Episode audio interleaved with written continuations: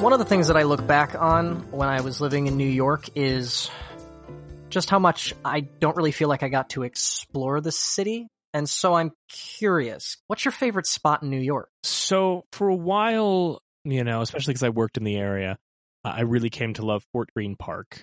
It's this beautiful little uh, oasis in a in a part of the city uh, that is changing rapidly, but there's so many little joys in there. You know, there's a bench dedicated to Richard Wright, uh, the author of Native Son. Of course, there's the uh, monument in the center. This this large monolith uh, or obelisk uh, that that was used as the backdrop for Spike Lee's "She's Got to Have It." Uh, there's there's so much to it. I loved going there. I loved walking around. Um, Kyle, I know that I, I once saw you there actually playing Pokemon Go uh, while I was while I was reading. But I've also really grown to love. Uh, you know that that's an area that's getting uh, more and more attention, positive or negative. But a lot of people are. The one that I've grown to love recently is Corona Park in Queens, which was the, the site of the 1964, well, the 30s and the 64 World's Fair um, my my partner and I went there on an, on an early date of ours because uh, I'm a romantic like that, uh, and walked around and looked at the kind of rusted out relics of the 64 World's Fair, this last remnant of the new frontier ideals, and seeing seeing things like the Unisphere or the New York State Pavilion or this this piece of column that was brought over from ancient Jerusalem and and all of this, and to realize that what was once a bustling World's Fair is now kids are skateboarding inside the, the base of the Unisphere. You know, people walk by and hang out and sit underneath this sculpture that must have cost thousands of thousands of dollars and they don't have any idea where it came from and they don't care. You know, you can walk to that entire park and you know, how many times do we all drive past that park or walk past that park and kind of look up and what used to be the New York State Pavilion and the observation towers, at most we remember it for Men in Black the, the reason I love that is not just the history, but the fact that that's such a testament to what New York is, which is that it will continue, and that Uh, not rather than this Ozymandias idea of look upon my works in despair and there's just feet and you don't know where they came from. All of the pieces that made old New York, old New York, all of the pieces of this history are still there. And you can dig into them when you want to. You can go there specifically to see where they buried the time capsule at the World's Fair but you can also exist and live an entire life with that as part of your backdrop without ever knowing where it came from. And I think that kind of captures what's so magical about this city. Um, with me, it's got to be Patsy's Pizzeria up in Harlem. It's a spot my dad introduced me and my brother to. Um, it would always be our little tradition after we went to Yankee games and well, still is, but I mean, well, we're not going to Yankee games this year, but um, it was a place he went to when he was a kid back in the seventies. It's uh, you know, he would he would go up there with friends or when he was working and he was nearby, he'd go to Patsy's. He, he always told us it was the best pizza he ever had. And um, he started taking us, and it is. I mean, I'm a bit of a pizza snob, being a big guinea. Um, I just um just the the way it connects to the past of New York that it was this it was the second pizzeria in New York and it's still here and it went through a lot it's seen a lot the way Harlem almost was like this bustling place to the way Harlem fell and how Harlem was a, kind of a rough place for a long time it's still there now as Harlem is kind of seeing its swing, but Patsy's is still there. It's still the same oven. It's still the same pizza. It's this connection between the past, the New York of then and the New York of now. And it's just also this connection that I have, um, for as rough and frayed as the relationship with me and my father can be, it's this one thing that we could like have this, like we both can carry on and have this connection to. Uh, I just feel the the the history in many ways of New York and my family and all this stuff with Patsy's and every time I go there it's just I feel connected to something larger uh, than myself and um, I hope Patsy's is uh, able to survive this bullshit we're going through in 2020 I hope it's still here for a long time to come and uh, I can't wait to get uh, Patsy's again. Maybe honestly, I might even call to see what their situation is, and I might go for a drive to Harlem tomorrow and get some Patsy's myself right now. This nightlife is our speed, old bean. We're talking 1928's The Crowd here on You're Missing Out with special guest David Sims. Our guest today is staff writer at The Atlantic, and he is one of the hosts of Blank Check with Griffin and David, a, a favorite show of, of mine and Tom's. Uh, we're so glad to have him here. David Sims is joining us to talk about The Crowd. Hey guys, how you doing? Can I call you David? Uh, certainly. No, I mean physically, can I? Because uh, the first like couple months that we knew each other, I only referred to you as Mr. Sims, Oh. uh, and I uh, got taunted for that at my old job. So Uh, yeah, not a lot of people calling me Mr. Sims out there, but I appreciate it. You can call me Mr. Sims. I, uh, well, you know, that might get confusing because uh, the film you picked today also involves uh, a Mr. Sims and a Mrs. Sims and, and many true. Sims. Was yes, that no? Uh, no, I I, I had forgotten that I'd seen this film before, but had forgotten that the main the title character is that's my father's name, John Sims, and Mar- That's even- Mary is more. the Mary is the woman, right? Yeah, yeah. I'm well. Then I'm. I and not to jump ahead, but I'm. I'm very sorry about uh, your sister getting hit by that car. That, that's terrible, and that was a rough. That was a rough one for you. yeah. And then, uh, and then you, uh, obviously disappearing in the sequel, but we'll touch on that later. Um, Mm. Yes, there is a there's a sequel. Uh, I watched it. Weird. Uh, it's a I weird have one. never seen the sequel. I'm eager to hear. Oh, Our about Daily it, Bread? actually. Yeah. No, I, I know of it, but yeah. they literally. Uh, what did what did you say, Tom? They they uh, It's they uh, the original Cunningham kid. kid. Yeah. the kid just goes upstairs and just disappears. They forget the kid even exists. Wow. never comes up in the sequel. Um, but we're talking about the crowd, and I'm so excited uh, that you chose this one. I sent you a list of films, but I was secretly, uh, quietly, you know, fingers crossed, hoping you would pick this because I'd seen you give it five stars on Letterboxd, and I really wanted to get someone on who who knew this film, and that's not a lot of people because it's uh, practically non-existent. it is hard to watch. I can't even remember the first time I saw it. I think it must might have been on Filmstruck or some deceased streaming service a few years back. But uh, it's one of those movies that I was kind of like, oh well, I should, you know, I should expand my like knowledge of silent films beyond the sort of you know couple dozen movies everyone sort of knows and has heard of and has been shown maybe in film school or whatever and you know, not that this is not a famous film, but like you say, it's always been a little harder to find. Um, and it blew me away. I just remember like instantly being like the, those early shots of like the buildings and stuff. I was just like, oh, whoa, whoa, whoa. And so, uh, it's one of my favorite movies. It's always, yeah, it's been one of my favorite movies for years. I was very glad you, uh, presented it to me. Um, I'm, you know, I'm, I'm thrilled, and there, it was one of those ones that I knew when we were sending out uh, asks to folks that it was one of the ones that would probably not get a lot of volunteers because, uh, you know, folks kind of stay away from the silent films in general, uh, and especially a list that has things like Casablanca or Citizen Sure, Kane sure. or what have you. I was so excited to dive into this one. There's a little bit, I mean, there's an element of the film itself, which is important. There's also something interesting about, you know, we're going through the National Film Registry induction year by induction year. Mhm. And I think what's so interesting is the films that were picked in 1989, that first class of 25, when they picked them, you got this sense that all of the ones they picked were like, oh, these are obvious. These are such obvious, like we gotta, we have to get them in. And it's interesting to see which ones have sort of fallen out of favor in the last 30 years or so.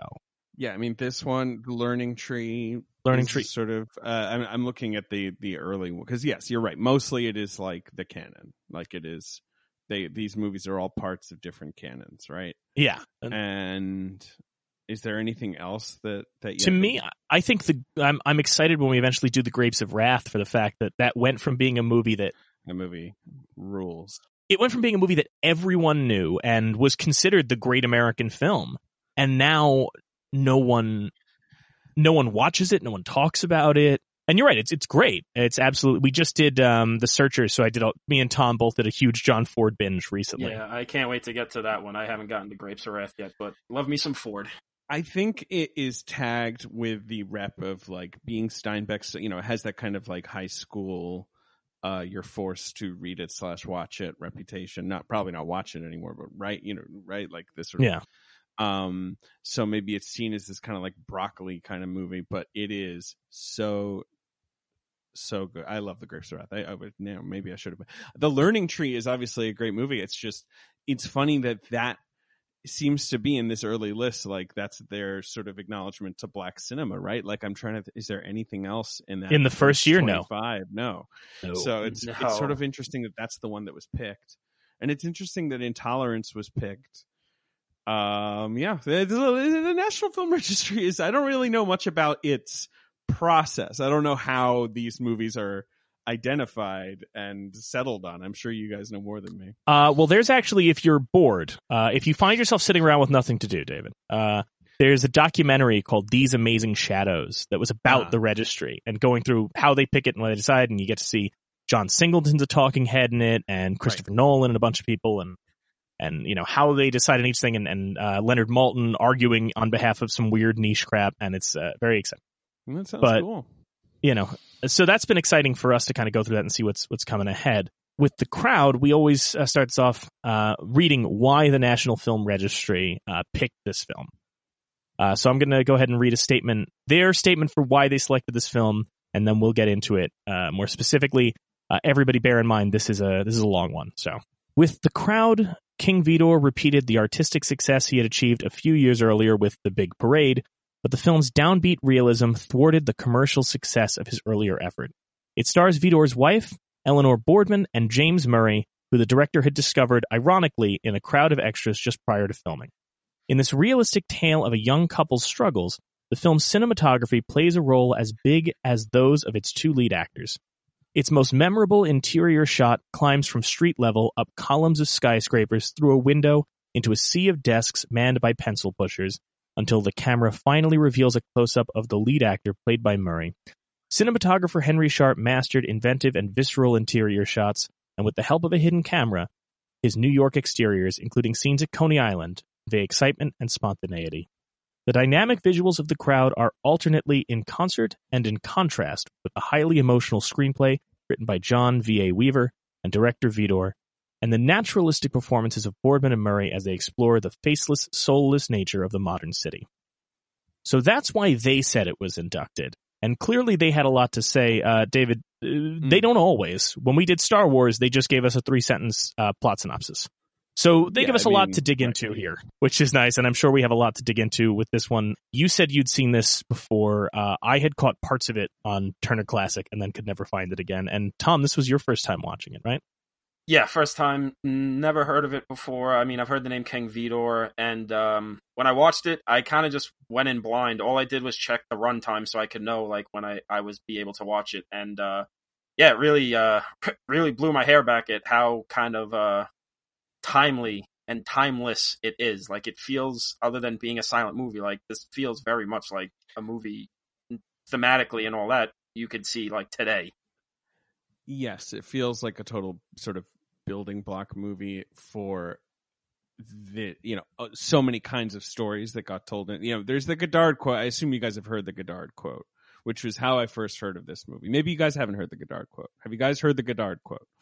Jean-Luc Uh, if I have, it's it's it's slipped my mind, but I'm very invested. If I know anything about our relationships, Godard, Tom has checked out, and I'm very invested. there there's some point at the 60s you know godard's making his movies where he's asked i assume the slightly flippant question of like why aren't your movies more about ordinary people because godard's movies especially in you know his early movies are so stylish and so on you know and like so sort of uh indulgent of you know kind of cool and fantasy and all that you know you know what i'm saying Yeah. and his response was quote the crowd had already been made so why remake it like his Wow. his take is like there's there there will never be a more sort of like seismic and elemental movie about like the human experience of being ordinary and striving to like stand out like you know then the crowd the crowd is it Tom, you have the crowd to blame for your miserable junior year of college when we took the French New Wave class, so that's a plus. You know, you got that. Going. Uh, well, I guess uh, no, nothing's perfect, so I'll, I'll I won't hold it against it. David, what what's your relationship to King Vidor as a as a filmmaker? Have you watched much of his other work, or no i'm trying to think like i mean obviously his filmography is like you know 2000 movies deep as as is true for a lot of those guys like i mean obviously like he i know he worked on the wizard of oz like uh, famously that that movie was directed by a handful of people, and he did all the Kansas stuff, um, which is probably the thing I know him from best. And I know him as a studio magnate. I've seen The Fountainhead, which is one of his later movies. That's obviously not a silent movie, uh, with Gary Cooper, which is bizarre and kind of has the imagery, like, you know, like, you know, his, his, his, his effort with scale and with kind of like very simple, broad, emotional love stories, like, is, is visible there. But I haven't seen a lot of his silent work. I'm trying to think what else is there now. now um, the other major one I think is the Big Parade, which is the one they mentioned in the intro. I have is... right, right, right, right. I have seen that. I have. I don't remember it very well, but I have seen the Big Parade. Yes. I think it's interesting. You mentioned the Fountainhead. It's so interesting to get a read on him because obviously he makes this Ayn Rand, you know, objectivist uh, film, and then also around that same time makes Our Daily Bread, which is not only the sequel to The Crowd, but is I would say the most overtly socialist film I've seen this side of Mosfilm. So very weird how he jumps around uh, thematically. Um, yeah, I feel like at the time the Fountainhead, obviously now like you know Ayn Rand and and objectivism has been sort of like seized by uh, a certain sector of American politics and American thought. But like, I feel like at the time people saw it as like, well, it's this, it's a, it, it's a Hollywood story of nothing else, right? It's, it's a, it's a man, you know, trying to, you know, uh, exist without compromising his vision and, and, you know, all that's, you know, like there, there's so much broad, uh, heroic kind of narrative to the Fountainhead that is more what King Vidor probably zeroed in on. You know the, the, the triumph of the individual spirit the struggle like all that stuff. And like you know you know in 1943 you might not be thinking as hard about like what it's you know capital a about i i did a dive through his filmography in, in prep for this because i was just curious uh and i i will say and i hate to sound too dismissive of, of he definitely loses something once sound comes in sure, sure. you know um he did the he did the 1956 War and Peace with uh with Audrey Hepburn and, and Henry Fonda, where uh, yeah, Henry Fonda is yeah. the the least convincing Russian you've ever seen on screen. I have never seen that. Yeah, I mean that makes sense to me that like there's such different mediums, even though they're obviously related. Like it, it's it it sort of blows my mind that that leap was kind of just made so rapidly. And it's it's strange who adapts. Like we just our last episode we recorded. I don't know if it'll come out but the last episode we recorded was The Searchers, and we were talking about John Ford being able to go from silent to sound and right. sound to color, and he was just like, I got this. And Vidor, I mean, I, I liked Our Daily Bread, and, and, and I liked some of the films he did after, and his final film is some weird what the bleep do we know esque film called Truth and Illusion: An Introduction to Metaphysics. Guy had a hey. weird career, but I did watch The Crowd, and I looked at this incredible uh, sense of, of visual storytelling and wondered like how is that going to translate into sound and it turns out not not well um not not a lot which is interesting well, but because the the crowd is so broad and the emotions are so basic but i don't mean basic in a bad way. Like it's such it's such a broad metaphorical story. It's so perfect for the silent medium. Like if they were just if they were talking like it would probably feel thin. Like you know the the the things the obstacles being thrown up and like the whole sort of narrative yeah, well we'll talk about it. Yeah well that's i mean we can get into it whenever. I'm not you know but our daily bread has that problem. It's it's the same characters but they recast them because by this point uh james murray was uh was uh not having the best time oh really uh, is that why oh man he was panhandling god i'm re- i'm just reading about this that's he- that sucks. Lives the story of the crowd. Wow. I, I'm so glad this is the uh, David. I'm so glad you're on because you are doing real time research and I love I it. Know, it's it's so exciting. Well, I um, right, yeah. I, I, just I I knew that he was recast, yeah. and I just assumed it was like, well, that's Hollywood, baby, like you know.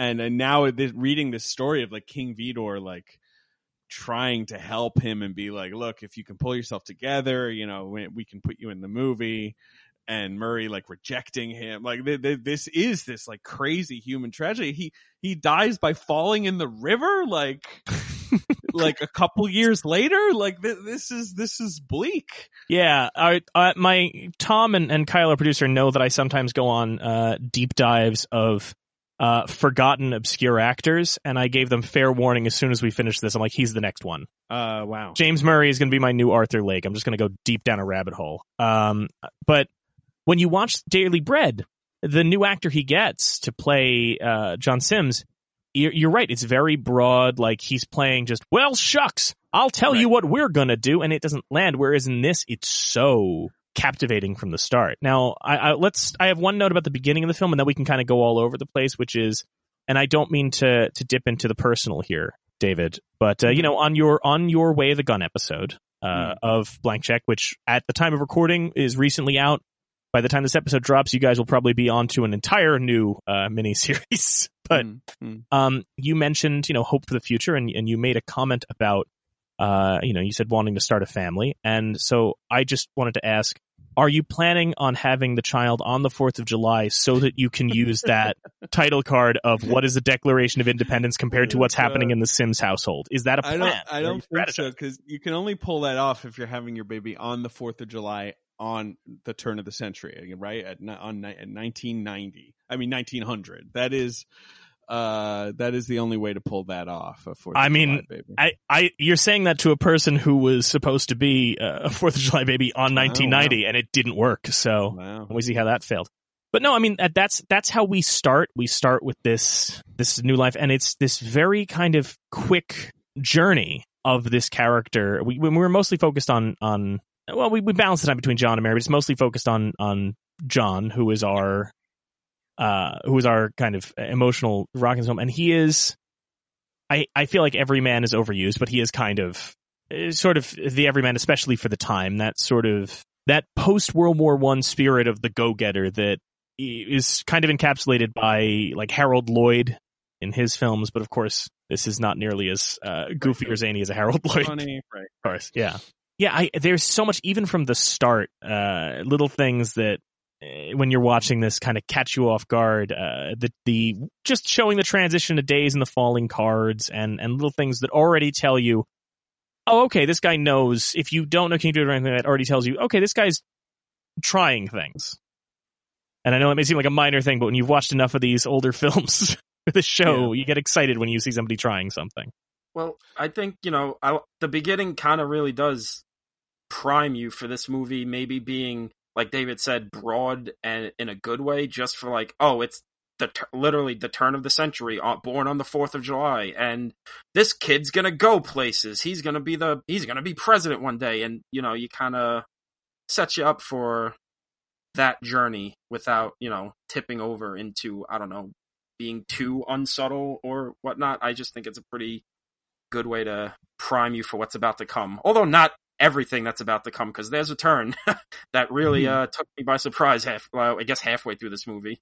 One thing I appreciated about this is how, despite having these exquisite uh, and and well thought out artistic shots, it is kind of minimalist compared to a lot of silence of the time because there's no big dramatic death scenes. People are not, you know, flailing their hands out in in shock or repulsion. It's the the the death of the mother, John's mother, at the beginning is you just see a stretcher and a long hallway and a child and being told, well, you have to be brave now. And that's how they convey that information. That, th- I mean, that is when I think I sort of snapped to attention when I was watching this movie. Like, it's like you say, obviously subtle film. I mean, silent films. Are, subtlety is not a word you associate them up with, you know, because you need to be so broad as an actor to convey the emotion. But like, just the kind of starkness of that, and this is a movie that's coming out like on the cusp of the depression, like. It, th- to think of like how many you know as america's you know population is exploding and and and so like to think of the amount of people in the audience who would have gone through something like that it doesn't feel ludicrous or you know excessively tragic or whatever you know like back then in 19 the early 1900s like just that kind of like well there's nothing to be done about it. Like you know it's just this is just how it is. And it's it's such a you know it, it was a tough watch uh at this particular time as well. Uh there was a lot of i think had i you know had we watched this film in i don't know 2015 maybe maybe we would have gone oh remember how it used to be but now there's so much of it that does kind of feel very analogous you know there's yeah yeah and not just the, you know the launch thing, but even just I when I was watching this, uh, and you know, I've been candid on the show about being uh, 30 and and unemployed amidst a global pandemic and not feeling great. And uh, you know, I'm here in New York. We're all uh, Kyle's down in Florida, but the rest of us are all uh, New Yorkers. And uh, seeing the title card when John was 21, he became one of the seven million that believe New York depends on them. Uh, it just felt like a weight in my gut. that was that was unbelievable and yeah it's it's it really is crazy this came out a year before the depression hit and just like it's just one of those magical movie moments of like this guy was really keyed into something and really just delivered and uh it yeah i it must have been wild to see this movie and then like a year later really capitalism just failed Right. Like the whole the whole premise of what he's doing kind of was exposed. Yeah, It- and and that's the thing that really, really kind of blew my mind. Like going into this blind of just how, in 1928, eh, you know, this must have been crazy watching a movie about this guy really just like taking to task the entire idea of like, oh yeah, you could just become like one of the seven million office drones, and you'll will make you feel like you're important, but you're not. You're just just some disposable thing that we won't even remember when you quit and leave the office or whatever. It's just like you're just a cog in the machine, and if you you quit, we could just very easily replace you, and your life will be miserable because that's just if you're not working, you're not important. Uh yeah. and there's so much i mean i think about uh you know they're they're weirdly similar despite being you know completely different genres but you know you watch something like fritz lang's metropolis and the way that it it basically shows its characters its extras as human cattle. And uh you know your brain kind of go is trying to do the work of oh well this is a metaphor for how it is now and then he just turns around Vidor turns around and goes no I'm just going to show you how it is now. I'm just literally going to show you this is your day to day every day you know the the camera panning over the desks, panning up those Blade Runner esque buildings. Uh, it's Oh, I that, couldn't get over how stunning that sequence is. that that wide shot of him at his desk for the first time, and Incredible. you just see him in the row, the sea of other men sitting at their desks, just little, just little cogs in the machine. It was just, I was, yeah, I think that that shot might have been the the, the moment that really sucked me in of where I realized like exactly what this movie was gonna be. Because like I said, I had no idea. So, and it, yeah, the, King Vidor really just shot the hell out of this movie. It's it it's it's again it's another of those early shots that makes you kind of snap to attention bec- i mean uh, you think of the apartment right you think of Mhm. like other movies that show like kind of grid like uh oppressive office like life but like here there's that weird like balance he's kind of like striking at where it's like the guy's optimism is so overflowing and the sort of like feeling of well you know i can stick out like is is is so narratively important but it does feel like it's not exactly like de- cripplingly depressing but it, it's so bleak to kind of see him immediately shoved into this like you know this monolith. And i it's not surprising that this movie was not a hit because like i don't know what audiences would really make of it. Like i do think it's a it's a weirdly triumphant movie like despite all of the insane tragedy and the that general sort of bleakness that i'm talking about. But like imagine like sitting down like uh, in the audience and like trying to figure out what to take away from it. I I feel like audiences might have kind of been into it for like the first half because of the love story and like Right. the, the kids are getting born, but then when the daughter gets hit by the car, and because from then on it's just a series of never-ending just miseries and failures, and um I know the ending, the very ending was like a big kind of problem with the movie. Like they kept they had a bunch of different endings that just wasn't working until they Mhm. settled on the um them sitting and watching the show, which I mean I guess it's kind of the best case scenario for like it's a happy ending, but not like obnoxiously out of place happy ending. It still leaves a lot of like, well, they're still he's still a juggler making uh, pittance, Yeah. and he's got a wife and a kid to still feed. Like, there's not this still isn't the greatest of endings, triumphant or anything. So, Um, I think yeah, I, I think the second half is where probably when audiences just went, oh no, like what the hell am I not. supposed to make make of this? Right? You know, yeah, but that's what's sort of brilliant about the movie. But anyway, you know, the the second half is challenging, but the first half is definitely laying out the kind of fallacy of his his whole dream of sticking out of the crowd.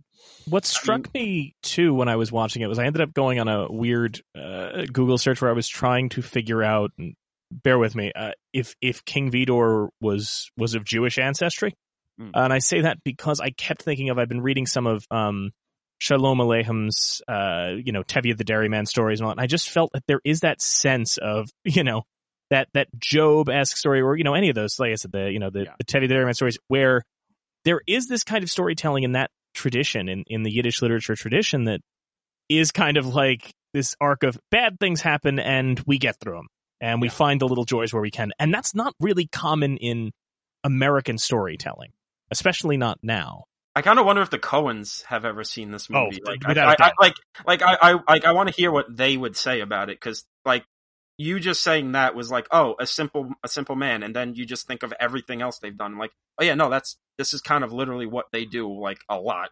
Oh, well, that, this, this Simple Man is, is, I believe, I think, going to win the award for the most Jewish film, uh, ever made, right? I think we're all, that's just kind of, there's, there's so much. That starts with the Dybbuk. That already gets the prize. But no, I did, I did wonder about that and, and, and how that's kind of un, uncommon. And I guess it's also a case of, there's a struggle with these older films, these kind of pre-code, uh, films and these early silent films because there's so much that we think of as, oh, they didn't do these things in movies back then, but we're just kind of used to 30s and 40s films that were a bit more limited in what they did. Uh, I think about, and even kind of explicit, there's, there's, in the first half, you know, they get married, they go on their honeymoon, and there is a lot of, uh, overtly, uh, sexual, you know, humor and innuendo in that, that Yeah. I, you would not get again, uh, for a while. I'm always thrown anytime there's, uh, adult humor in an old film. Not negatively thrown, but just surprised, like, oh, they're doing that. Okay. I mean, I guess this probably doesn't even count as pre-code because I think pre-code Yeah, really more applies to like you know uh, talkies. But but yeah, certainly there is there's the the whole thing with the the book, the like the marital book. Yeah. that- what a young husband ought to know. Uh, yeah, which um by the way is readable. I googled it. It's in the Gutenberg project. Yeah. Oh, I've read, I've read portions. It's wild. yeah it is it is quite wild um and uh and like i the reason i was sort of like clicking around on it when i was watching i was like how frank like because the movie as you say kind of feels frank like uh, uh like so how frank would like a book like that be and you read it and you're like oh okay not frank at all uh like you know completely flowery and kind of like moralistic and all that but um Oh, yeah, if no, you the- want the- a wild read, look up what a young wife should know. Oh boy, Mm. the worst, the worst. um what was it uh, yeah right um so, but yeah like that early segment you know of course you've got like you said it's his childhood and all that but then right the the early kind of verite stuff like niagara falls coney island like the new york city street stuff the, the stuff that they somehow like whatever captured with hidden cameras and all that kind of stuff like that just feels revolutionary at a oh, moment yeah. like this right like i mean it's just there and there are such moments of artificiality in the movie like the skyscraper like the office like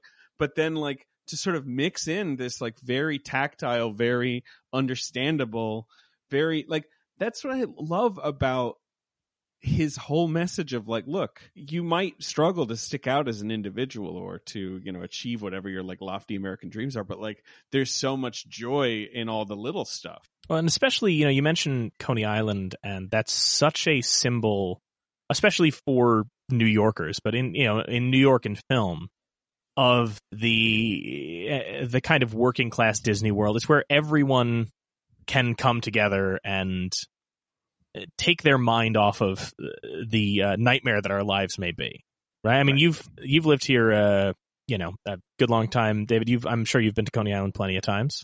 certainly yeah, of Yeah. course You know, we all have that, and Tom as well. I know you have. Uh, you know, when you were younger, right?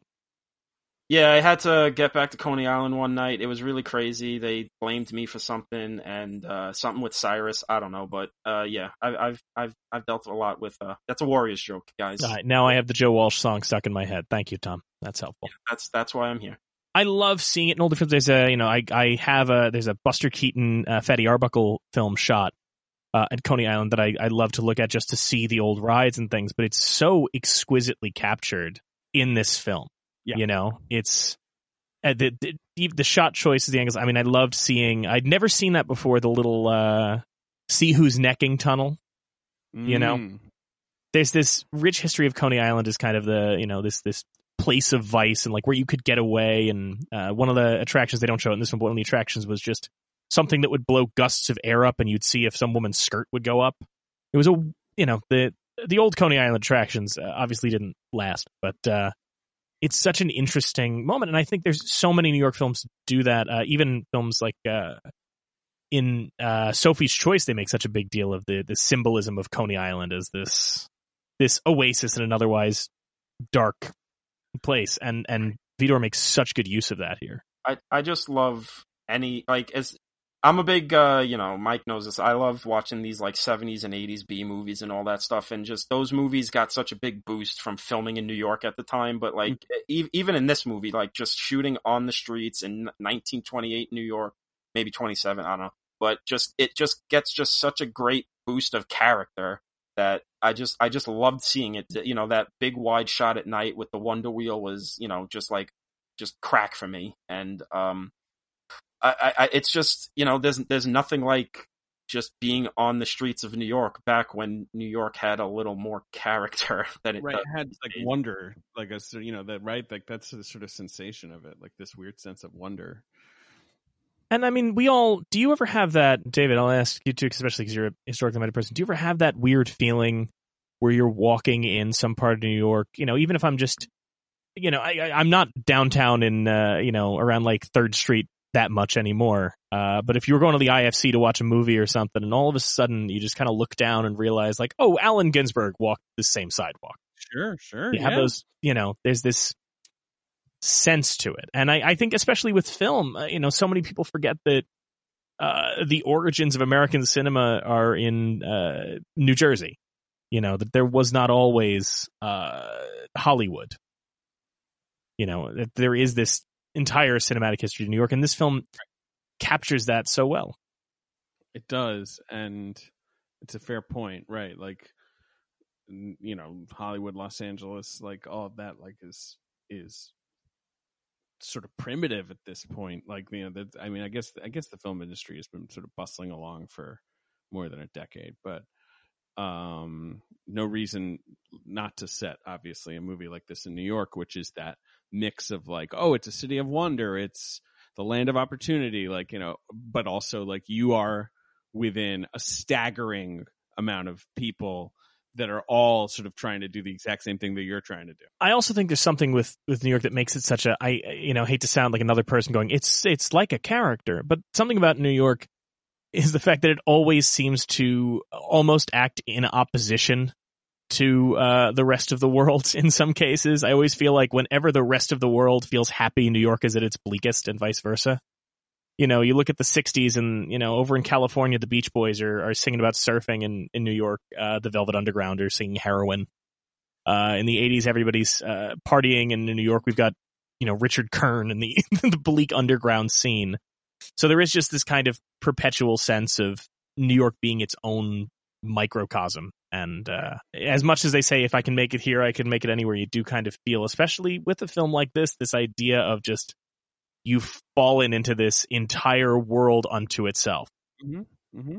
Yeah, it's a world unto itself. That's a good way to think about it. And like, so those moments of like Niagara Falls, Coney Island, the the nearby uh holiday zones, you know, are are also very sort of like carefully chosen, I guess. Yeah, I mean that was Niagara Falls for the what, the longest time was the kind of honeymoon destination. The the other thing with this I think is it's so there's so many moments that you look at and and have to wonder if they found their way into other films intentionally or not. Uh, you know, like Tom mentioned, you know, obviously you wonder, oh, how, did the Coen see this? But the the weird thing is, um, when they're having when we have that brief moment of narrative bliss, and Johnny is strumming a ukulele and silently singing to his wife. Uh, I weirdly thought of Navin R. Johnson singing "I'm picking out a thermos for you" to uh, to Bernadette Peters and The Jerk, like you do wonder how much of this otherwise unseen film still kind of crept into Hmm. other people's work in so many different ways. Yeah. I mean, it was, I guess it wasn't a hit at the time, but it, it is, it has long been a recognized masterpiece, Yeah. right? Like, you know, it's a, it's a Thalberg movie. It's a, a big sort of MGM classic. Like, so even though for whatever it didn't sell tickets, like, I don't know when it is that it sort of entered the cinematic canon, but certainly, like you said, they made a sequel. Uh, and someone like Godard would be like, well, yeah, the crowd, obviously, you know, like, you know, would reference the crowd as like easily as someone would reference Breathless today or whatever. Uh, Well, it is pretty funny because uh, it's fitting that you are on the ep- this episode because this movie was a blank check movie for King Vidor. They didn't really want to make it, and but they were just like, "Well, he's made so many goddamn hits for us. I mean, we might as well just let him make it." And even when it was made, uh, you know, it says here that Louis B. Mayer really hated the the movie. He just didn't like it, and I guess it did enough, like you said, to get a sequel. But uh, th- this, you know, it's so unique and so uh, trying to push things forward that you really needed a blank check to get something like this made in 28. Did we, which reminds me, David, did we blow this for you? I know you guys probably had a, a King Vidor series ready to go in the chamber. Did we? Yeah, it's going to last three years. yes. Um, I guess he would do was so his first movie was a short documentary called Hurricane in Galveston. It looks sounds kind of cool. It's a lost film. Um, yeah, no, I mean it makes sense that Louis B. Mayer watched it and was like, "This thing is is too bleak. Like you can't end it on the family has decided to weather its many tragedies and is part of the crowd. Like, you know, that we need more than that, surely. Like, surely the guy needs to get his big break. But like, I know they made a happy ending that like they could tack on, right? There, there was like a, an, an optional sort of like, and then he got a great job, like that you Yeah. could have seen, and they're like at a Christmas tree or something. I've never seen it, but I don't think anyone watching this movie even then would be co- remotely convinced by that ending. Like, it's not, it wouldn't make any sense uh with what you've just seen like the movie is not about a guy becoming successful like there's nothing about this guy that strikes you as special. I mean except for that he's a, a person who has feelings and like you know loves his wife and but, but it's not like you watch this movie and you're like god this guy must be just the best at advertising slogans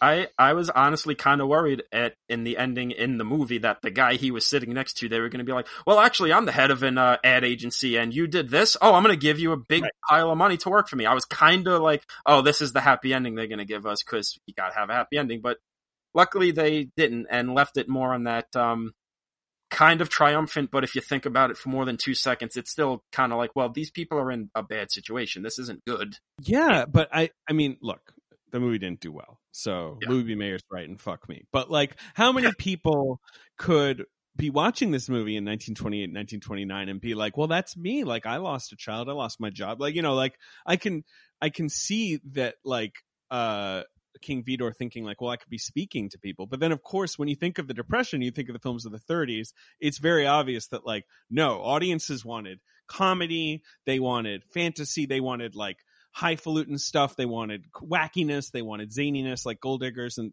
of 1933 is like one of the best movies ever made about the Great Depression. Like you know, like you know, like it's def this kind of realism definitely was not um being called for until the 40s. yeah, it's the Sullivan's Travels dilemma. Yes. Well, the, Louis B. Mayer also disliked the movie because uh, there was a scene where you get to see it where he's in the bathroom and you see the toilet.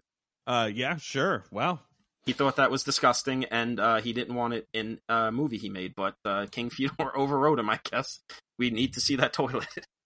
you I know what? mean, there's that weird realism, I guess. Again, what else sticks out to me with this something speaking of realism i mean again we've all I, I can I can at least say this without speaking too much about any of these personal lives. We've all at some point uh, cohabitated in a small apartment in New York with someone else, and uh, as a result, that scene where it's the two of them just fighting about this one cabinet door and and just so tense as though God has forsaken you because this you know this fold out bed is falling or something like you that still felt so I'm like, oh, I, I, I recognize myself in so many moments of John's journey in this film. And you know, I, I, I found that so compelling in this that it it so captures those moments. It's not you know, David, you've talked in the past and I, I love it. I uh, when you've talked about the problem with love stories and films that so often do this thing of the tension comes out of, well, I lied to you about this thing or I did this elaborate you know, there was this elaborate problem we have to overcome because it feels so cheap. And with this, there's no elaborate problem. It's, it's the real issues that we all face from day to day and that are hard to overcome. Right, right. Uh, I, Nobody's, nobody's lying about being a king or something. It's No. like, no, I'm just kind of uh, taking my frustrations out on my wife because I'm just an office drone and she's kind of getting fed up with this shit. Yeah, it, you know, I mean, I, I think, you know, just, just a couple days ago, we were, uh, my, my partner and I were arguing about a, about an outlet above the, the kitchen counter. And you knew that that argument was not really about the outlet. That was, you know, she's feeling overworked. I'm feeling underworked. It's, uh, you know, it, it happens. Right. Uh, and I, I think what I, what I love about this is, is that this film also doesn't do anything.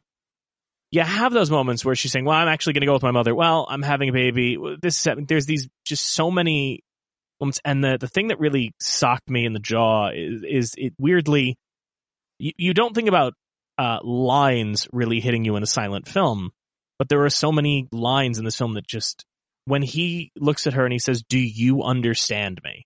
Mhm. I got choked up. This film is is so brilliant that, that you're getting choked up at title cards. You know, a- yeah, no, you're right. I mean, I like how simple and stark the title title cards are, which is a hallmark of silent movie, obviously. But like, just since everything in this movie is sort of a broad emotional stroke, that just sort of makes a lot of sense to me. And since we don't need like it, it's sort of impressive how little detail we really need, like how mythic his story is and in just in terms of like you know he was the son of a man and a woman and his mother died and he met a woman he loves and he had a friend and he you know like it's it's so basic but i feel like Vidor's whole point is like it's it's only basic in that like it's a story that everyone would recognize or it's a story you know that like that would speak to so many people. And what's great is that you know I, I've watched a lot of these silent films where they have these sort of uh, what one could call flowery title cards of you know these very poetic lines that you kind of just you maybe roll your eyes at a bit, and this one earns every one of them. You know, Yeah. if any other movie had months, endless months, the crowd laughs at you always, but it will cry with you for only a day. If any other film had that, eh, you know, you probably roll your eyes, shrug it off, but you really feel that in this. He earns every one of those cards. Right. Yeah Which he is- does I do love, um, you know, it is kind of broad and subtlety's not the, you know, thing you expect from a silent movie. I just do love the unspoken about thing that they're all like Johnny and his friend. They're they're it's they're in prohibition and they're still just drinking and kind of getting into shenanigans. I mean, just him literally pulling out some gin underneath his bathtub, and then he's got to go find his friend. Which again, to, and how frank the movie is, his friend's just drunk off his ass, dancing with two dames, and him and his friends spend the rest of the night drinking themselves stupid, rooting Christmas Eve. And I don't know, just like that specificity, like prohibition's still going on when this movie's out, and them just being like, yeah, and the people working on the street and like blue collar guys, they don't, they don't care, they're still drinking. And I can't tell you, Tom, how many times, you know, my girlfriend and I have a fight and then I go over to your place and you've got exactly two flappers, uh, just hanging out, dancing to a record. I mean, it happens all the time, right? Well, I have a type, so don't don't shame me about that. uh, I, there was, but there's just so much with this. Um, I mean, and, and things like, uh, again, if another movie did, uh, let's, let's talk about the, the big moment, I think, in this movie. And I'm, uh, you know, the, the death of his daughter. Mhm. That is, you know, that, that certainly, uh, hit me like a ton of bricks. I know it hit Tom. That is, that is a moment that really, I think, you know, we talked about it could be over dramatic and stuff. I, I think the fact that he just makes us sit in this pain is really engaging. it's interesting because the birth of the daughter is not even a moment in the movie. Like it's it's addressed in a title card as they're sort of jumping forward. Like, oh, and then he had another kid. Like, you know, and things kept moving along, and like he got his raise.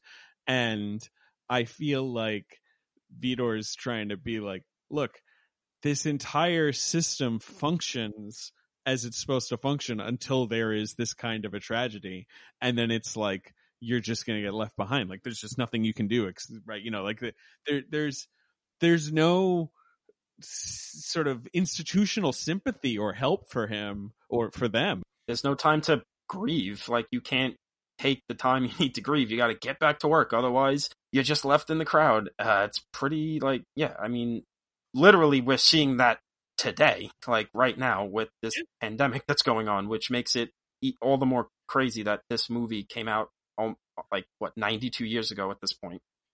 Jeez, right. Yes. Yes, correct. 92 years ago. Wow. Uh, it's funny. You see 20s and you're like, oh, well, that was 80 years ago. I still do that thing where I'm Yeah. like, the 20s were 80 years ago. That's how long Yeah. ago they were. No, Yeah. this, this film's 100 year anniversary is on its way. which is what we have to weirdly uh, uh we weirdly have to hope for with this because it's so unavailable i was saying before we started to kyle that it's now a, a race against the clock to see warner brothers has got three years to put this out on a on home video before it just falls into the public domain Well, Yeah. this I, I like I said to them, this this is going to be a thing that Kino will pick up and put out because they they they're kind of like the kings of doing the silent movies. No kino you're right tom. Kino's very good with distributing classics. I just got my copy of cabin boy. They're very good about those those most iconic of films. Um but no there's that that moment there's there's a moment where and I and maybe it seems obvious and I think if somebody had done this when we were in film school in one of their films we would have brushed it off but just him working at his desk and the projection on his head first of the numbers then of his daughter and then the car you're just like oh that that gets it that Yeah. gets the idea of having to work through grief better than any monologue could Power of silent movies, man. yeah, and it's it's weird because I think um, now, Da- David, if I if I miss, what did you did you study film specifically when you went to college? Were you an English major? What was I was your an English major. I didn't. I mean, I've only, you know, I just watched movies. Um, but no, I was an English major, and that was in, um, like that was the only subject I took because I went to school in England. You don't? There's no one's gonna no one's gonna do a bit on you here, David. I was I was worried. I have pontificated on this show. I think about like Takeshi's Castle and Monster Munch. So no, there's no. No, not- Um, judgments. right. So you know, in England, you really only study one subject. So no, I I I, I never study film academically, um, except for just watching them a lot and reading a bunch of books. But that's about it. See, when we were in film school, like they tr- the first year, your freshman year, you were not allowed to use sound in your films at all. And I think they were trying to impress on you the idea of being able to, you know, tell a story with no dialogue, being able to tell a story visually. But I feel like the examples they showed us didn't necessarily convey that, and everybody was just waiting to use sound. Right. And when you look at this, I, I keep thinking like there's so many points in this where it uses just sparingly. I mean, you know, there's the the point where he's gonna he's grieving, he's going to kill himself. I mean, that's that's where you're leading up to at the end of this is is he's going to he's contemplating suicide, uh, which was also a much more common uh, narrative device in older films and older material. I find is just sort of this matter of fact. Well, nothing left to do. Uh, whereas now it's played with such heightened tension. I mean, there's a, I've got it sitting behind me. There's a Mickey Mouse comic strip where Mickey's going to shoot himself. So it was uh, played very differently in this time period. But it, it's, you know, when you have that line, uh, we don't know how big the crowd is, what opposition it is until we get out of step with it. And there's this moment where he's going to end it and his son says to him, when I grow up, I want to be just like you. Yeah. And that may seem trite, uh, you know, in, in other scripts, but I think about like just that element is so powerful. You know, a, a movie that I don't actually love, and I, I it's a weird one to bring up here, but uh, you guys have seen Parenthood, I assume the the Ron Howard film. Sure, not not Yeah. since I was a teenager, but I've seen it. Yeah. Like I, I could not tell you what happens in ninety percent of that movie, but I remember even as a kid, well, you know, like a teenager, watching it and having that scene where the the kid says to Steve Martin, "Dad, when I grow up, I want to I want to work where you work. That way we can see each other every day." And just feeling that line and being like, "Oh, okay, this this works." This one particular moment so captures what is what this movie's trying to get at too. I think, which is this realization that we have to have of John Sims will never mean anything to the city of New York. To most people in the entire universe. Yeah, but he means so much to this family he has built.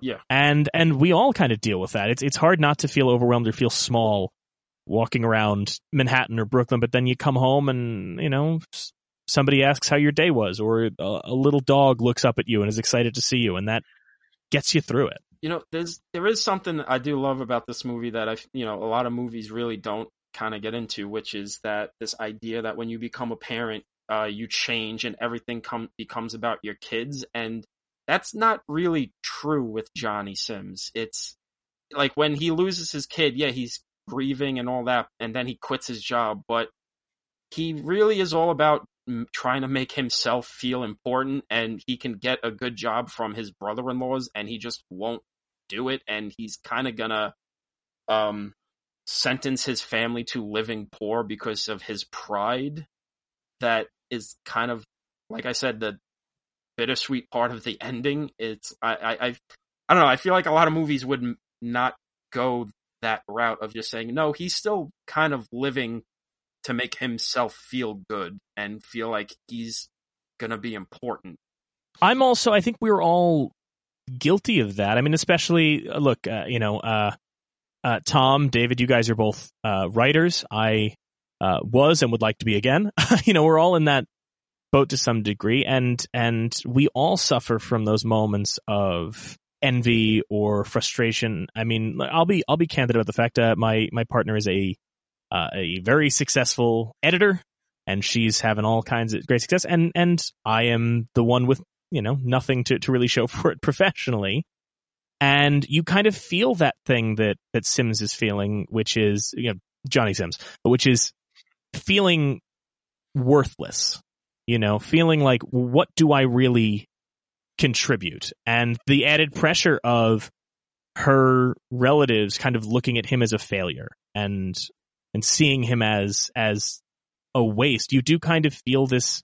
You you you it's it's weird because when you try and whether it's just being in a relationship, you know, a serious relationship or starting a family or whatever it is, you do as much as it brings you comfort that you feel like you matter, you do also feel this added pressure to like I have to be better now. I have to be good enough for this person. I have to prove myself. And you feel like uh, Johnny throughout this has to prove himself. I mean, I, you know, there's that how often he keeps repeating like, no, no, don't worry. We're going to have a big house when my ship comes in. Well, we're going to do this when my ship comes in. When the ship comes in, he keeps believing that that's going to work for him at some point. Right. And that makes sense in that, like, that's just sort of the whole purpose of the quote unquote American dream, right? It's like everyone will get their chance or, you know, everyone's sort of like entitled to their shot. And as long as you can sort of stand out from the crowd, you can climb the ladder or you can have that big breakthrough. And like you know i know my the history of my family there was definitely a lot of that uh sort of like yeah no no well, you know like things are really going to get cooking when x happens. And it's sort of like a lot of waiting for x to happen. And as you're saying tom and like as you guys are both saying like the the the the, the crucial moment is him realizing like oh you know i have something here which is corny but corny in the right way. Like it's it's sort of corny in this kind of mundane, kind of sad, but you know, very beautiful way. And like that's why the ending has to be the ending. The ending has to be him accepting his lot in life, which is both nice and tragic. And his lot in life is to be part of the crowd. Maybe it's because I went in blind, not knowing exactly what this movie was going to be, but I was uh, very like impressed and taken aback by the just storytelling symmetry of him shitting on the the juggler in the beginning, and then he becomes the juggler. Right. You know, maybe, you know that's just you know not knowing where this movie was going because I didn't expect it to go as dark as it did, but I just love that that storytelling moment of him of you realizing, oh, he's finally come full circle and he's now the guy people on the train on the the double decker bus are going to be making fun of now. Yeah, and Tom, you know in the sequel, Our Daily Bread, he's there as the clown, and then four kids hit him in the face with his sign, and then he shoots a television talk show host. That's the story arc, and that's the story arc of. Uh, I hate that movie poisoned my brain so much that as soon as they showed the clown with the sandwich board, I was like, "That's the first thing I jumped to." Uh, was Todd Phillips the Joker? Before we we wrap up, uh, we always try and end talking about uh, the Academy Awards and whether these films did well there and how the, the mark of how they were received at the time. This was nominated I guess you could maybe say Best Picture. Not really.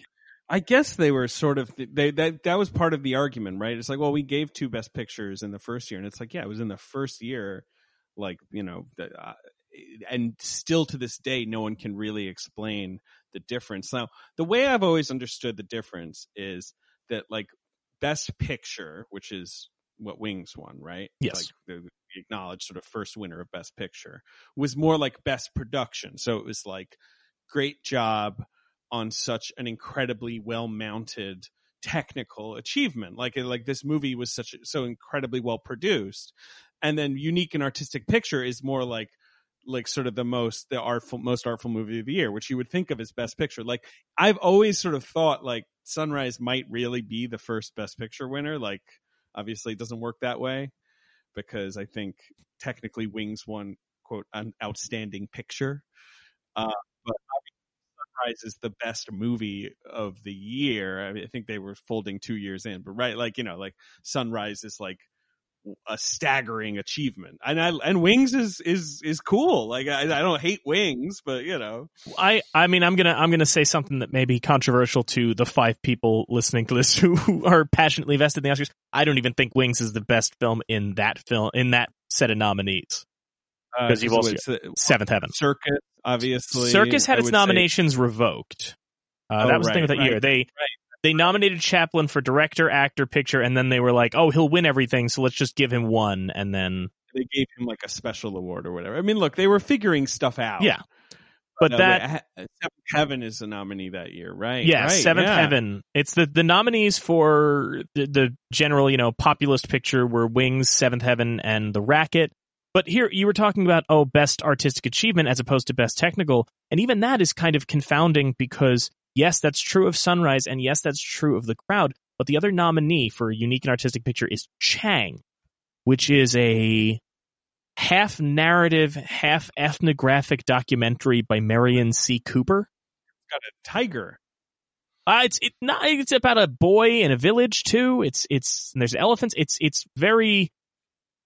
I don't even know how to describe it without sounding. Uh, it's it's got it gives you kind of Mondo Cane vibes at points. It's a weird one, but I, in any event, uh, the crowd was nominated for outstanding artistic picture, as, as David indicated. Uh, lost to Sunrise: A Song of Two Humans, which is another uh, heart wrenching, dramatic story of a couple trying to get by. I mean, obviously an incredible movie. And like I think uh Vidor acknowledged his indebtedness to like Murnau and Lang. Like, Yeah. like you know, that he was very intrigued by these German movies. I know Sunrise is a Hollywood movie, but that's Murnau. But the other nomination it got was Best Director of a Dramatic Picture, which it lost to Frank Borzage for Seventh Heaven. So, crowd walked away from the Oscars uh, completely uh, empty-handed, but managed to survive and have a, a I argue, a stronger legacy than than uh, not perhaps Sunrise, but many of the films that were nominated that year. But as we were discussing, it's not available for people to see now, which is a big a bit of an issue. I mean, if you if you know where to look, I don't want to I don't want to rat you out, David. How did you rewatch this? Did you have a copy of it, or Um if you don't want to admit it, I'm we probably got it from the same place. Yeah, we got it from place, I imagine. I mean, I, I like I said, I think I first watched it on Filmstruck because this is owned. It's owned by Warner. Like, Yeah. it's part of the M library, which they own. Um, so it wouldn't be too hard for them to put it on HBO Max or whatever it is they want to do.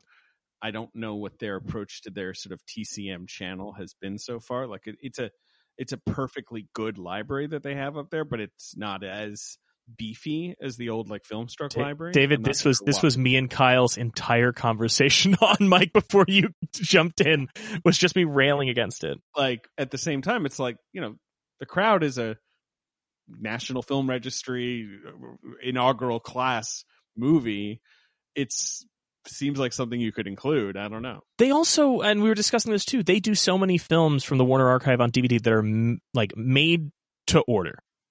You know, Yeah. so they, if I decide I want to buy Annapolis Salute, they will just make that on the spot because I bought it. Why is something like The Crowd not available is confounding. David, thank you so much for joining us. We really appreciate it. I, I do want to say, to your credit, um, you know, we, I met you as, as all of us met you, uh, working at a, at a movie theater in New York. And you, when you work in a movie theater in New York, you know you see a lot of people who are part of the you know, from the film industry or the film Twitter crowd or anything like that, and and you have a pretty good sense of uh, which which people see you as as a person and which people see you as a ticket dispenser. Um, Sure, and to your credit, you were one of the people who, if you were coming in, you always went out of your way to say hi, and you know, and stop by and talk. And I, I, for I think all of us who have worked that kind of, uh, you know, minimum wagey job, I can't tell you how much that means. Really, it seems like a minor thing, but I, you, you remember it, you know. No, no, I appreciate that. I mean, obviously, I miss it so bad.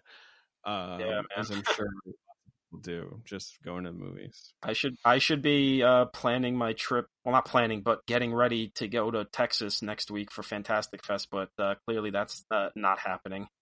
So pretty disappointed about that.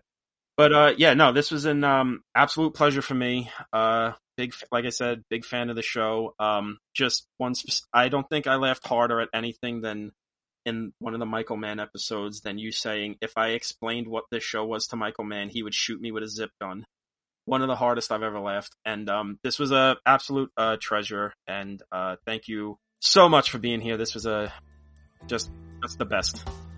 Thank you. At the beginning of the episode, David had mentioned the Godard quote, and that was actually something that I was well, I wanted to bring up in the outro. Um, especially now, um, you know, we talked about the crowd coming out around the Great Depression and how this is very much a, I guess like a slice of life movie in a way, very very normal life, and how in such a dark time in our history, something as simple as just watching somebody live their life and grow up was entertainment. And now that we're in a very similar, but still very to be determined uh, circumstance here, um, sort of the mediums, I guess, that we gravitate towards in that um, in that regard too, just because our entire life um, is just turned upside down. Yeah, I mean it's it's hard, and this was a hard one for me. And I don't mean a hard one for me in terms of like hard to figure out what to talk about or you know the episode, but just this movie was hard. It was it really hit me. You know, I mean, obviously he starts out the main action film as 21 and trying to make it, but like I'm in New York, I'm trying. We're all trying, and so much of it felt so relatable and and not a lot of movies do that. Not a lot of movies, maybe because audiences don't really want them, um, but not as as many movies are willing to make you feel the undeniable hurt. You know, the the hurt that you can't say is someone's fault. It's not Johnny Sims' fault that he isn't successful. I, I think about, and not the most recent film, uh, which I don't love, and Tom didn't love either, but like part of what people gravitate to Charlie Kaufman for is the fact that Charlie Kaufman's films, especially Synecdoche and Anomalisa, are about these just unavoidable, sad feelings that come with being alive. The difficulty of of that, that life is not this question, you know, maybe we'll go back to something that, that Kyle uh, and I both love and bonded over, and Tom too, of course. But I, I got Kyle hooked on this was was Mad Men, and that Don Draper quote of "What is happiness? It's a moment before you need more happiness." There's that way of kind of looking at life and its potential fairness, and and, and life is not fair in this film. Well- Uh, you know, it, it it is what what's very interesting to me about this movie that I think is you know makes it really great and very timely and timeless is um yes it's very clearly attack you know calling out the system and saying it's you know a meat grinder and if you don't stay in line you're gonna fall behind you'll end up part of the crowd. But I do think it is interesting that it it is kind of putting the blame on Johnny Sims for believing his own hype mm-hmm. and not really being able to just suck it up and say, okay, well, other people rely on me. I could have had the career my friend had if I didn't just keep digging myself deeper and deeper into my own into this own hype man thing I got for myself. Well, my ship's going to come in. My ship's going to come in instead of just well, no, you're you you you got a family. Your ship is not coming in.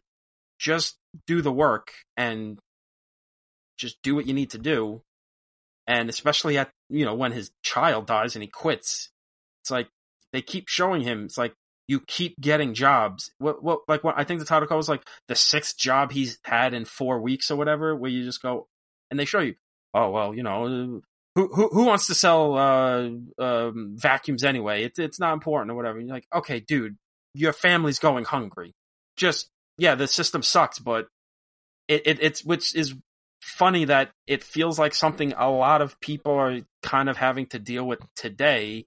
I mean, even before 2020 decided to become the biggest fucking German shit porn in the world, which was like people that, you know, moving to New York or moving to LA or like now this place, like moving to Austin. It's like all these people just believe in, oh, if I move to this place, people will just know that I'm great because everyone growing up told me I was great. And it's like, no, that's not the world. And I think that's it. It, it it's funny because I, I, you know, I, I, had a little bit of that shit too, man. You know, before I, I mean, bef- this job I have now is the best job I've ever had by a country mile. But before I had that, you know, I had Alamo, and that was the best job I ever had. And but before I had Alamo, I was stuck in a goddamn factory, thinking, well, well, you know, I'm great. I just got to wait for my my job to come in, and I wasn't actually doing the thing I wanted to do. And you know, it's it's it's why I keep keep harping on this thing. I'm like, holy shit, this movie feels like yeah, it's a silent and you know, it's not as technically polished as movies in 2020 can be, but it's like fuck, this movie feels like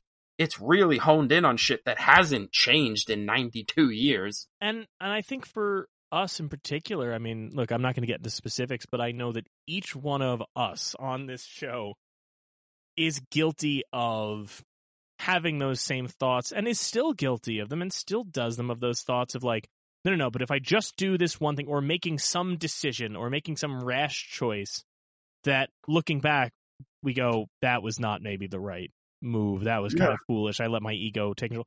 And, you know, may still uh, continue to do so. And I think that this film is kind of like a warning for that. And I'm certainly feeling it. I mean, this this one re- I mean, you know, one of the ones I hadn't seen uh, in full before, but it really, I mean, to the point where Tom, as you're talking about, as you are directing comments to the fictional character of Johnny Sims, I'm feeling them all as though you're yelling at me.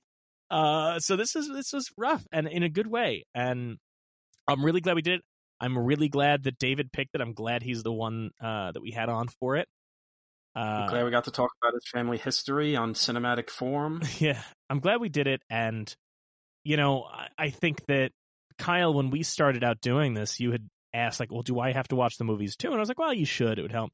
And I, I think that thus far, uh, it's it's been equally rewarding for you as it's been for us. I think, not to speak for you, but no, hundred percent. You know, obviously, again, our objective is to shed some light on these films and to find their value. And uh, you know, large majority of these films are movies I haven't seen. So who would I be if uh, I didn't actually put the time in to watch the movies and then uh, discuss them. So yeah, this the crowd the crowd was easily one of the one of the ones that we've done so far that I was I wasn't expecting to have an opinion of one way or the other. Um, ended up really enjoying it. Um, so yeah. And if people uh, are wondering how can I watch the crowd, um, because it's unavailable, I'll just I'm not going to tell anybody anything inappropriate or anything like that. Yo ho, yo ho. Just hope that some org as an organization has archived this film.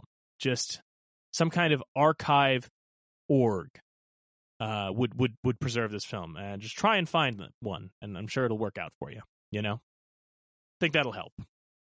Yo ho, yo ho. well, that's not that's sure that too. Uh, maybe um, that's the it, that. Hey, I wasn't hitting at anything. I was just yeah. saying yo ho. Let's yo talk ho. about. I mean, I'm, i mean, like really accessibility. I I will I go out of my way to not pirate films. You know, I still have a DVD Netflix subscription for that reason.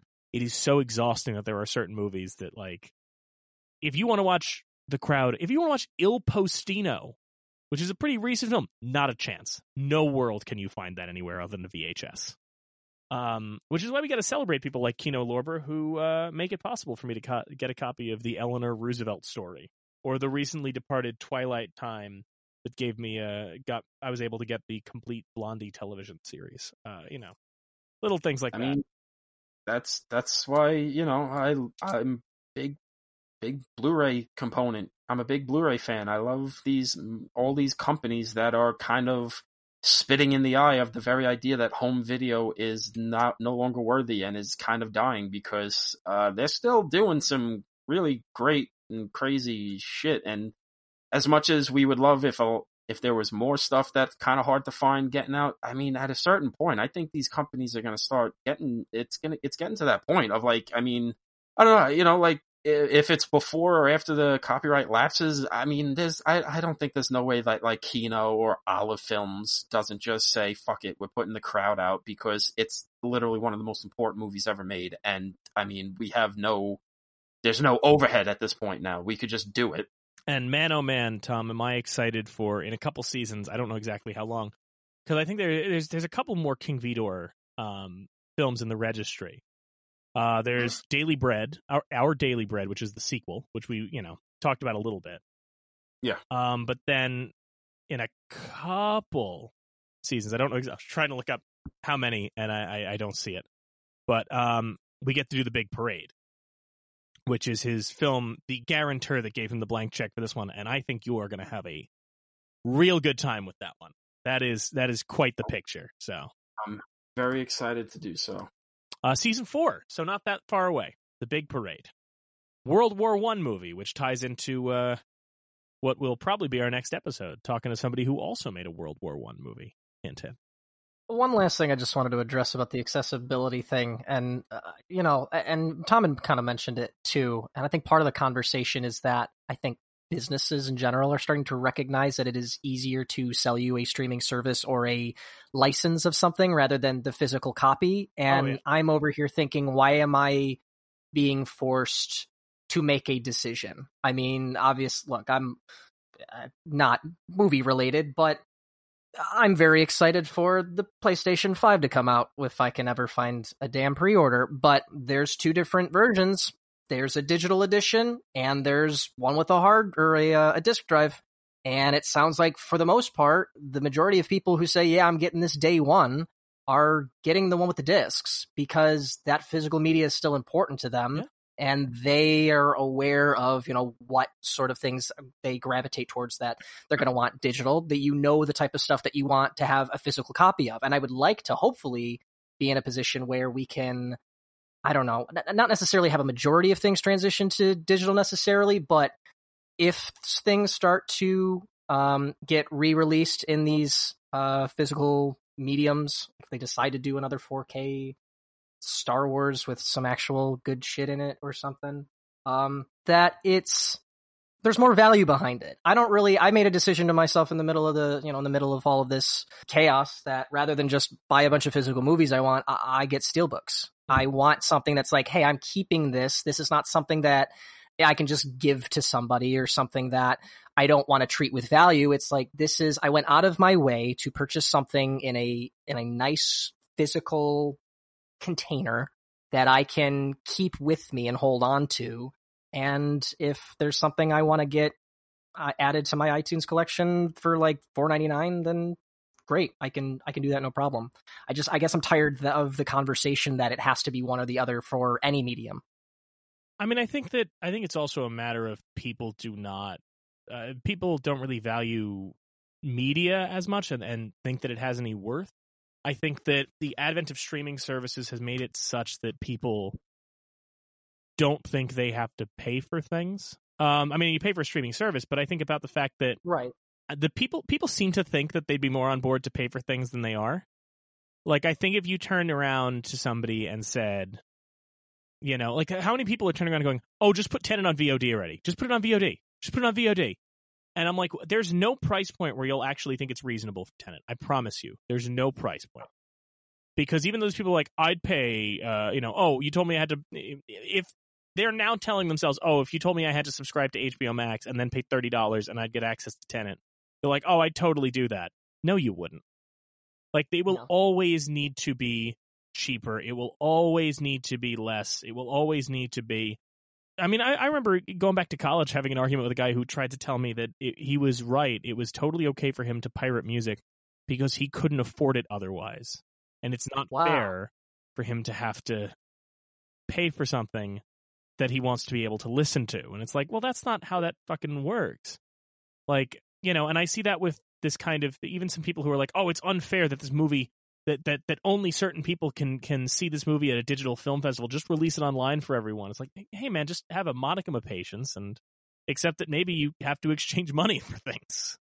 Right. And I'm and it's and it's funny. I mean, I've grown up kind of in the obviously in the evolving world of like LimeWire and you know the Pirate Bay and and whatnot, and so my relationship with music and stuff is complicated too, and yet, um, or accessing music is complicated, and yet, come 2011, 2012, Spotify gets you know takes off and basically says, hey, do you like music? Here is all of the music. Just give us one, you know, just give us a monthly fee. And then something in my brain went off that was like, well, why do I need to go out of my way to access this music either early or, you know, legally if there is a, a, a system that will allow me to do so. Now, obviously there's, you know, whole conversations we could have about how they get paid and all of that and stuff. And it's, if you give a, if you provide a platform for people to access a bunch of things, you'll watch it. I mean, Mike, you always talk about all of the things on on Disney Plus that you would not go out of your way to hunt for. Yeah. But if they throw it on there, you're gonna watch it. Of course. But I also think, I mean, I think about uh, not to get too off topic, and we'll wrap this up. And I don't know how much this Kyle's going to keep anyway, but I think about Movie Pass and my big my, why I despise. Why do you think about Movie Pass? Why, Kyle? No, really, I'll tell you why. Because uh, the the fact that the subscription based movie ticket thing was one of the worst things to happen to that. um, no, Yeah, because I think it, yeah, because I think it it devalued the process of of movie going. You know, I think that there used to be an idea of, you know, box office reports now were based on like I'll, you know, I I will give money to see this thing. I will give you money in exchange for this thing, and you would think the people who had the pie in the sky dream of this, and we all dealt with this, you know, with ticket sales, had the pie in the sky dream of like, well, it'll mean people will go see more movies and experience the magic of cinema, and and and they'll appreciate it. And instead, what you got were people who would show up and and they'd hand me the movie pass card, and I'd swipe it and go, hey, you're not allowed to see this movie. Like you've already you've already used your movie pass credit for the day, and they're like, yeah, whatever, you don't lose money on it. Who cares? Come on, just let me go and buy. it." I'm like, you're not even. That's the thing. It was it was this idea of like you were paying five. Well, how much? How much was it a month for that that stupid Oh fucking God, thing? didn't was wasn't it upwards of twenty bucks a month at one Some point? bullshit. Whatever it was, like you were essentially like after seeing three movies, you basically got a free movie ticket, and it still wasn't enough. It will never be enough, and that's the thing that gets to me. Is it's like, yeah, I bought the premium access to Mulan because I wanted to see it, and for me, I don't have a problem with buying a digital copy of a film, and yes, I have to maintain a subscription to a service that gives me access to I would say a quarter of the archive of an entire film studio. And same thing, like if they decided that Tenet was going on HBO Max and I had to pay an extra thirty dollars premium access, I don't have a problem with that. I don't know if I'll do it because I don't really care. Um, I'm not that into Tenet. Um, I'm happy it exists and I'll probably watch it at some point, but I'm not in a rush. Uh, as many people felt about Mulan, and I'm not going to fault anybody for that. But I think that the idea of anybody who has this idea of like, oh, well, I would totally be willing to. How many people would be like, it's too expensive to go to the movies. I would totally pay that same amount to watch it in my home. And now the option's there to like, well, you can pay this amount and watch it in your home. And people go, that's too much. the one thing I do appreciate is, um, you know, my grandfather a couple years ago uh, suffered a stroke, which he's still been recovering from, and so a lot of the things that he used to do, uh, he no longer can, and so the time that he has has now been replaced with Netflix and Hulu and HBO Max, and um, he consumes everything, and it's set up for him in a way that um, he can he can he can access it. And I just visited him yesterday, and out of the blue, he's like, "Hey, can I get For Whom the Bell Tolls?" And I genuinely did not know, but we were able to find the Apple TV app and determine that yeah, you can get it on Peacock, Yeah. and I was able to set that up and everything. So. You know, uh, and I've also just been promoting the show to him too. Like, hey, we're talking about a lot of the movies that you've seen. You know, like you will like this. So as long as you don't care about a couple of fucks from Tom every once in a while, you're you're gonna be fine. So to wrap up this thought, it is uh, streaming is great. It allows us access to so many things. I'm very happy. I'm not against streaming platforms at all. I should not be the only way to access this stuff because then that essentially means if tomorrow, uh, if tomorrow Disney Plus implodes, I have no way of ever accessing half of this stuff again. And the same way, the registry exists for this purpose. The registry exists to ensure that these things exist. That even if Ted Turner wanted to colorize Citizen Kane, the original still exists. And there's a lot of films and things. I mean, what we're talking about here, we're not just talking about, you know, movies that, oh, I think this is really good and should be preserved. It's also in some time, in some cases, us going, well, here's a thing that needs to be around. It needs to exist in some form. We cannot just leave it up to Universal to have it sitting in its vault that could one day catch fire. You know, to to tie it into a thing that, uh, and and I'll bring it up on another episode when I suggest it should be in the registry. But tie it into a subject that Tom maybe hates. Uh, you, Muppet Vision 3D is a 3D movie that plays in Disney's Hollywood Studios. That's the only place it's playing right now, I believe. Uh, and it is the last thing Jim Henson worked on before he died. If they decide to take this ride out of a theme park the last film Jim Henson ever made will be entirely inaccessible, other than cam rips on YouTube. There's got to be something else. There's got to be a way to preserve this. You know, like that kind of a thing. And maybe that means nothing to the general public, but if you're a Henson scholar, you want to have access to this stuff. The same way, if I was doing a study on Henson, I can go to the Museum of the Moving Image in Queens and be like, can I please, what do I have to do to watch Timepiece, his Oscar nominated short? and they have a copy of that. They're able to make that accessible to people, and I think that's really what this is all about. So as we wrap things up, um, fellas, what film would you select um, that's not already in the registry? For those that don't know, film has to be at least 10 years old and it needs to be an American film in order to qualify for the National Film Registry. So what are your picks, gents? So for me, I was thinking about, um, you know, there's so much with this film despite being, you know, uh, a, a, single story about being in New York, feeling part of the crowd, there's so much to draw from in this. And I'm sure that, you know, I could have gone a million different ways uh, and made it work. And I, I, when I first finished watching it, I really struggled for a minute. Like, what am I to pick? What, what is to be the, the film that I go with for this? How am I to tie it in? And then uh, over the, the, by the end of the evening, I realized there was one thing that really stuck with me and really hit me, which is how profoundly wounded I had become by the death of the daughter. That scene and the look on his face and the way he carries her body through that throng around him and the way that it haunts him. And I tried to think of when was the last time, because uh, people die in movies all the time, right? and most often I, I feel like it's a narrative crutch and it's done to cheaply get an emotional rise out of the audience. There are uh, a few things I dislike more in a movie than when I see it's doing something that's an obvious button push. And Tom's heard me rant about pushing the button a million times, but I hate those obvious button pushes. Whether it's child nostalgia or or character death or anything like that, where it's just like we know this will get a reaction out of people, so let's do it. And this wasn't a button push. This was undeniably, truly grappling with the tragedy of it and making you sit in that tragedy of it.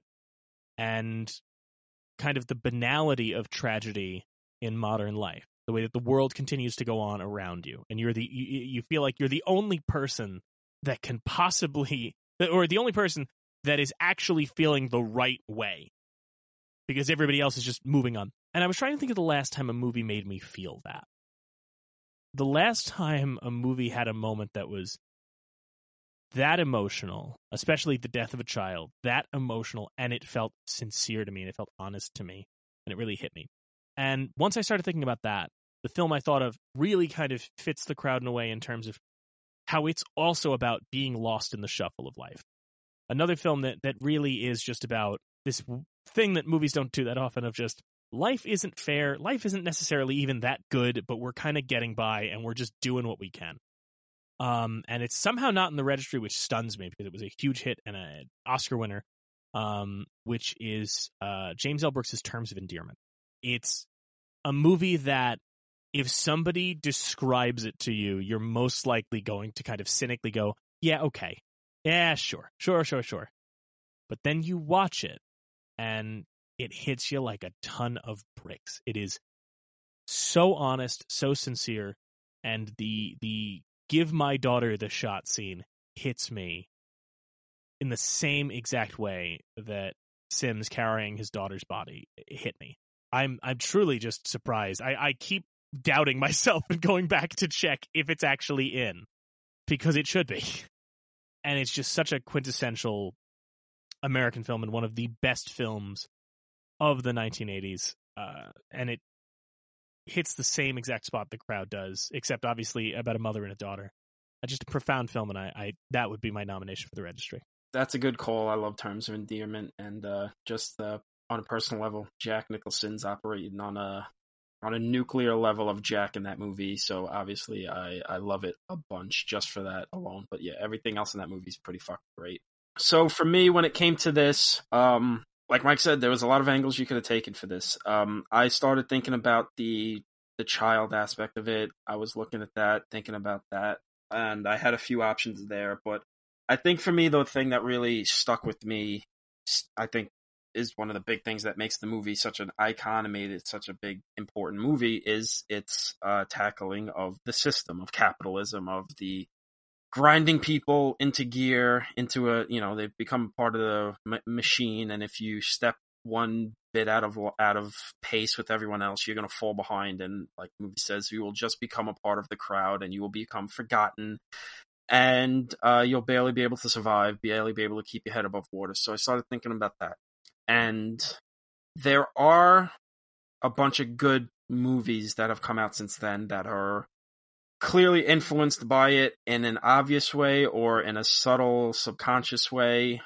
But there's one movie that I think that has been really really shockingly timely in the last let's say 12 years since, let's say, the banking crisis. A movie that has aged like fine wine and keeps aging like fine wine. A movie that was so good at taking the system down and really just attacking capitalism that the right wing tried to co-opt the movie for itself and actually saying, "Oh well, no, actually, it's actually saying uh, our ideas are good. It's this and blah blah blah."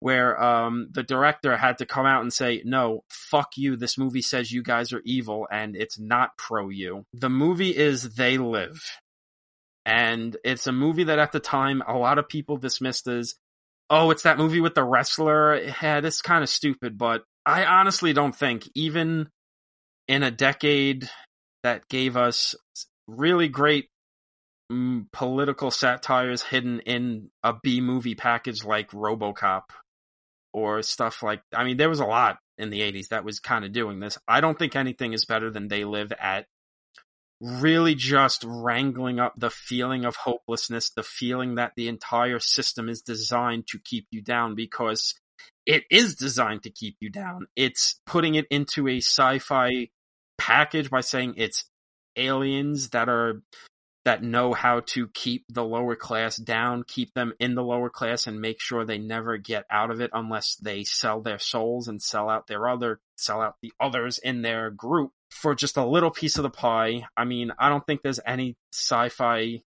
just idea even more so than anything introduced in the Matrix. I don't think there's anything more just simple and potent than the idea of the sunglasses that just show you the world as it is. I mean, it's and and as much as it's iconic in how over the top it is, the fight scene is thematically rich and just it it feels like having to get into a knockdown drag out fight with someone to try to get them to see the truth when they don't want to. I mean, we're literally we're living in that for the last 4 years of watching the people we thought we knew and loved in some cases for some people, all of a sudden being brainwashed by Fox News, by Breitbart, by the right wing, and trying to get to see these people, trying to get these people to see the truth is like this movie, put bringing them in a back alley and trying to beat the shit out of them until they put the goddamn glasses on and see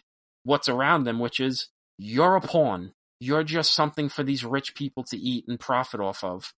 You're nothing. And for a movie for for something that I think the movie that for the crowd really the capitalism and the system, the political t- satire of it, I think um, there is a pretty clear line in John Carpenter saying, well, okay, you can't just do the crowd, so let me take the sci-fi route and really show you the system is designed to keep you down and grind you up. So my pick is, uh, shouldn't be a shock for the two fellas that I'm recording with that it's a John Carpenter movie. They live. Thank you for listening, and thanks to David Sims for joining us. You can check out his podcast, Blank Check with Griffin and David, every Sunday wherever you get your podcasts, and follow him on social media at David L. Sims. You can also follow our co-hosts on social media as well. You can find Mike at NKOAS and Tom at Raging Bull 1990, and you can find me at Theatricality with a K. While you're there, be sure to follow the show on Twitter and Instagram at YMO Podcast. If you like what you heard, don't forget to rate, review, and subscribe. It really helps a little show like ours. If you know some friends who might like the show, tell them about it. And if you have someone you think would make a great guest for an upcoming film, tell us about it at You're Missing Out Podcast at gmail.com. Thanks again for listening, and we'll see you again next time.